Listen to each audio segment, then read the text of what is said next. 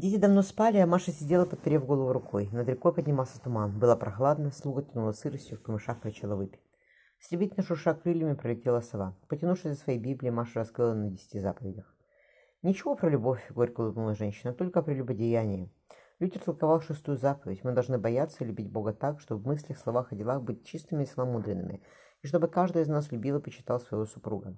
Вспомнив то, что ей не, совсем не хотелось вспоминать, Маша пролистала книгу дальше. Кто не любит, тот не познал Бога, потому что Бог есть любовь. Она потянула к себе перо с бумагой. Маша долго смотрела на чистый лист. А злившись на себя, почти не думая, она быстро написала все, что хотела сказать еще на берегу реки. Она стояла посреди комнаты, глядя на него. Джованни вздохнул. «Господи, как мне тебя благодарить?» «Счастье мое!» Он опустился на колени. «Я боялся, что ты не приедешь». Мария положила нежные руки на его голову. «Как я могла не приехать? Я ведь написала тебе», — шепнула она. «Я сидел и думал, Вдруг тебе не с кем было оставить детей, вдруг карета сломалась, вдруг еще что-нибудь. Джованни целовал ее пальцы. У тебя руки словно из жемчуга сделаны. Если бы ты знал, какая она красивая. Он прижался лицом к ее ладоням. Маша почувствовала что-то теплое. Ты плачешь? Недоверчиво спросила она, не понимая, как может плакать этот неблагословный человек. Он ощутил страшную, неприходящую боль внутри. «Мне скоро надо уезжать, а значит расстаться с тобой. Я не могу даже думать об этом. Я ведь там...» Он махнул на юг совсем один.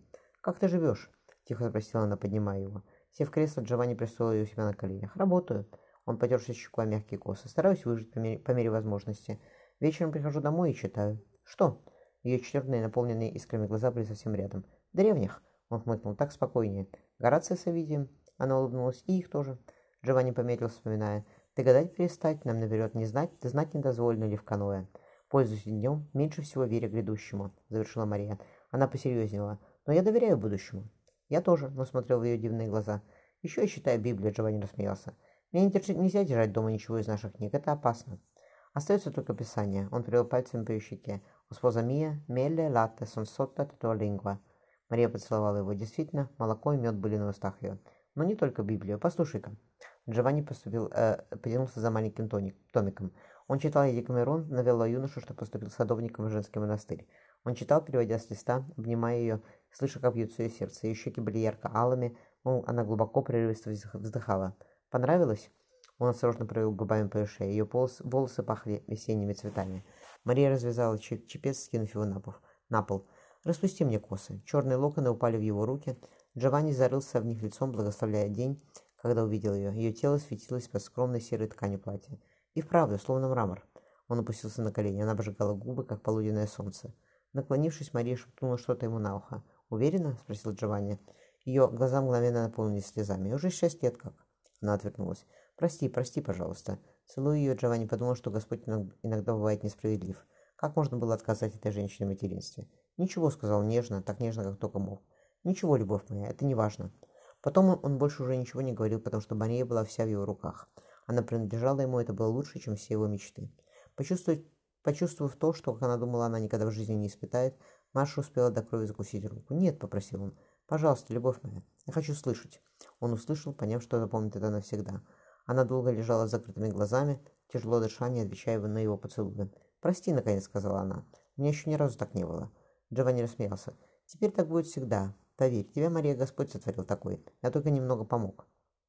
Покраснев, она потянула на себя простыню. «Не надо, он остановил руки. Не надо, Мария». «Я...» — она запнулась, отвернувшись. «Ты прекраснее всех, кого я видел в жизни». Он мягко прижал ее к себе. «Но ведь она еще краснела, я же рожала. И хорошо». Джованни умастил ее всю в своих руках. Я это сразу заметил. Он обхватил ладонями большую грудь. «Я хоть и протестант, но все же итальянец.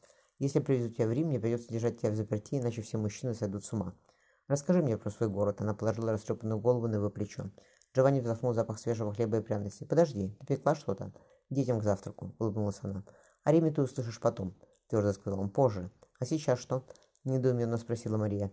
Джованни прижал ее к постели так, что она не могла и пошевелиться. «Сейчас будет разное», — пообещал Джованни, — «но тебе понравится». «Новый шрам», — рассмеялся он, заметив отпечатки ее зубов у себя на плече. Мария провела пальцами по старому шправу, слева под ребрами. «Что это?» — спросила женщина. «Осталось с прошлого года, с той поры, когда...» — он помолчал. «Ты пошел туда вместо него». Мария нежно поцеловала след от ранения. «Он мой друг», — Джованни погладил ее по голове. «Он бы сделал то же самое для меня». «Больше нет шрамов, смотри, как хмыкнула она». Джованни вспомнил любимые слова Джона. «Я не лезу на рожон, а спокойно работаю», — зевнул он. «И потом, не скоро сорок. В моем возрасте только дураки размахивают шпагой направо и налево». Она сидела, скрестив ноги, Джованни потянул ее к себе. «Теперь ты рассказывай», — он устроил ее рядом, прямо с самого рождения. «Почему?» — спросила она. «Потому что я тебя люблю». Он с удовольствием видел, как Мария смутилась. «Я все сказал тебе еще на реке». Прижавшись к его боку, она вскинула глаза. «Что?» — улыбнулся Джованни. «Ты очень красивый», — серьезно сказала Мария. «Я таких мужчин, как ты, не видела раньше». Он для нее потянулся. «У нас все такие. Поэтому я тебе сказал, что время ты будешь сидеть заперти, а то еще сбежишь кому-нибудь моложе». «Никуда и никогда я от тебя не сбегу, Джованни». Она поднялась на локте. «Тогда слушай. Я родилась в маленькой горной деревне.